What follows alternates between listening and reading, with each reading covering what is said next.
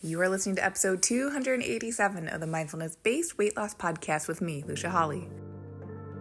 Welcome to the Mindfulness Based Weight Loss Podcast, the show for women like you who have tried restrictive diet after diet and are ready for simple, thoughtful solutions to help you sustainably lose weight for the last time from a place of abundance and peace. If you're looking to end the yo yo of comfort eating and rigid weight loss protocols and instead step into living your life mindfully on your terms while losing weight in the process, you're in the right place. Hello, hello. Welcome to the show. You guys, listen. We talk about we talk about all the things here and I'm just going to tell you I am so so bloated right now. if you're anything like me, there well, let me back backtrack. There are two types of people in this world.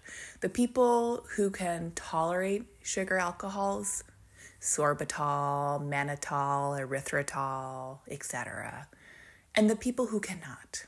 And I maybe you are this way. Maybe you don't know. Maybe it's a, a place for you to explore if you're open to some um results. I am one of the people who does not tolerate, oh my God, I do not tolerate sugar alcohols. I know this.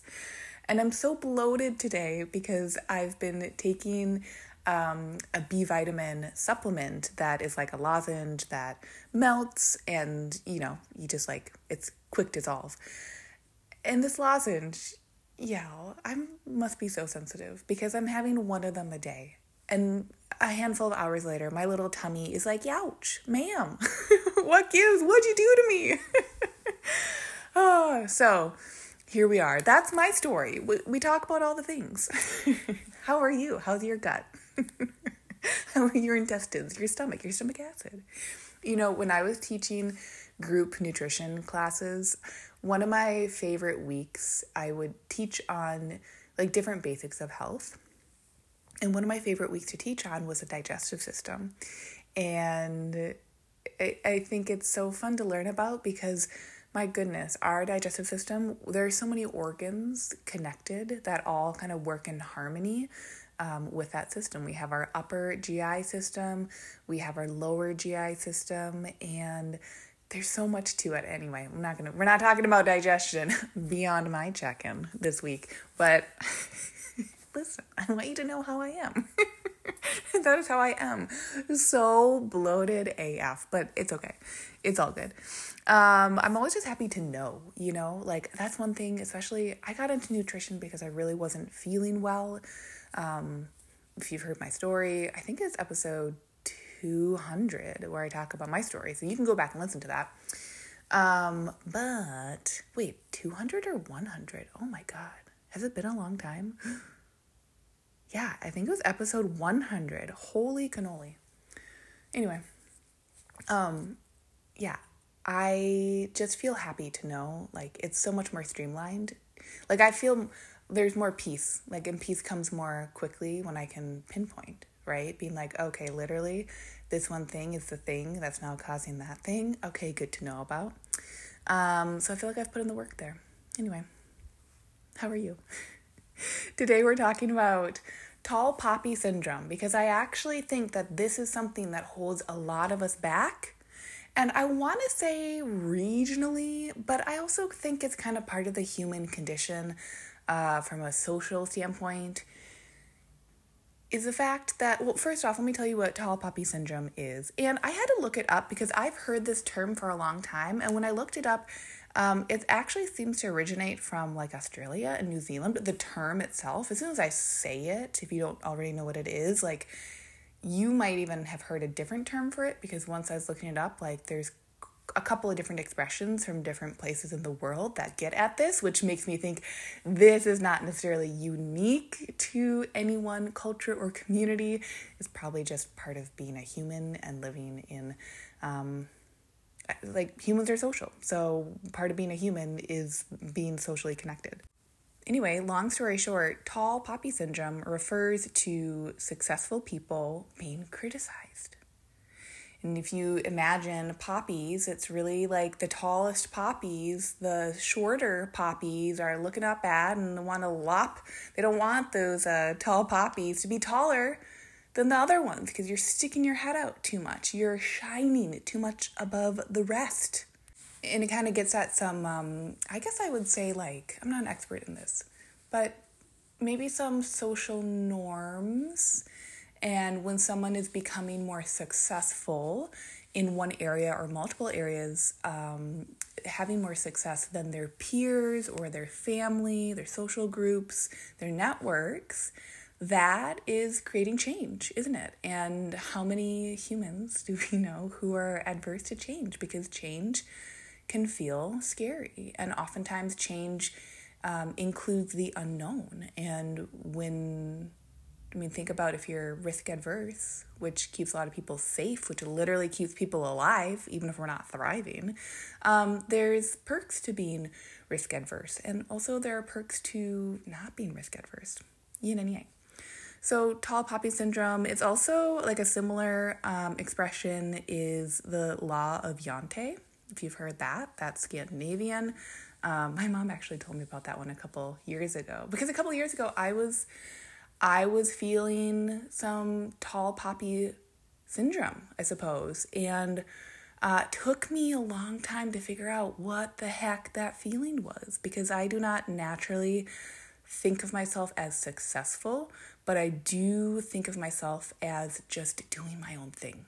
And it was now like five, six years ago where I was just choosing to continue to do my own thing as I had done for a long time. And it really, um, in retrospect, was triggering and bothered a lot of people who couldn't really say that directly to me, you know? I'm also someone where I'm like, listen, if you got a problem, just tell me and we can have a conversation. Otherwise, I'm just gonna keep doing my thing.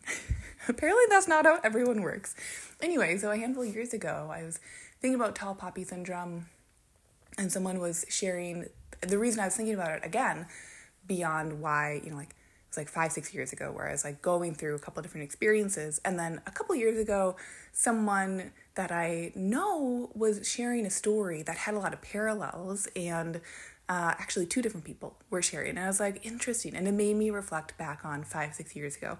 And then reflecting on that that also made me think about 10 plus 15 years ago like a couple different instances in my life.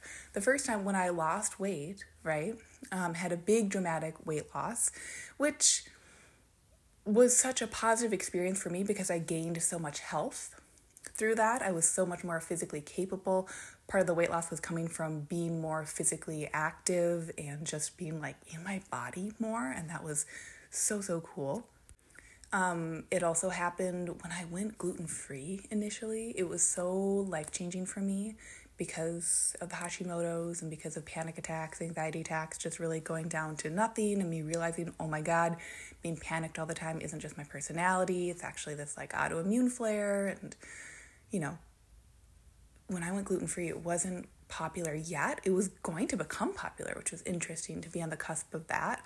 But it it was interesting how this one choice that was so clearly positive for me and successful for me, right? Success can mean a lot of different things. It doesn't just mean financial or social.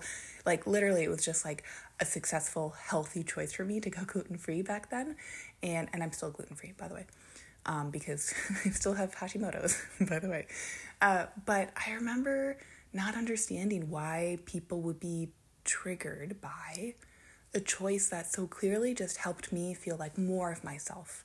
Um, and so I suppose in today's episode, it's not me like lecturing on or teaching about this beyond just that concept of if you experience in your life through your healthy habits, through whether that includes weight loss or muscle gain or body composition changes or working on your sleep or, um, you know, believing the kind things about yourself and letting the unkind thoughts just be, whatever it is that you are creating more success with, I want you to honor that if other people aren't able to see that, they might have reactions that at the end of the day are none of your business, but when they're occurring, um, might catch you off guard.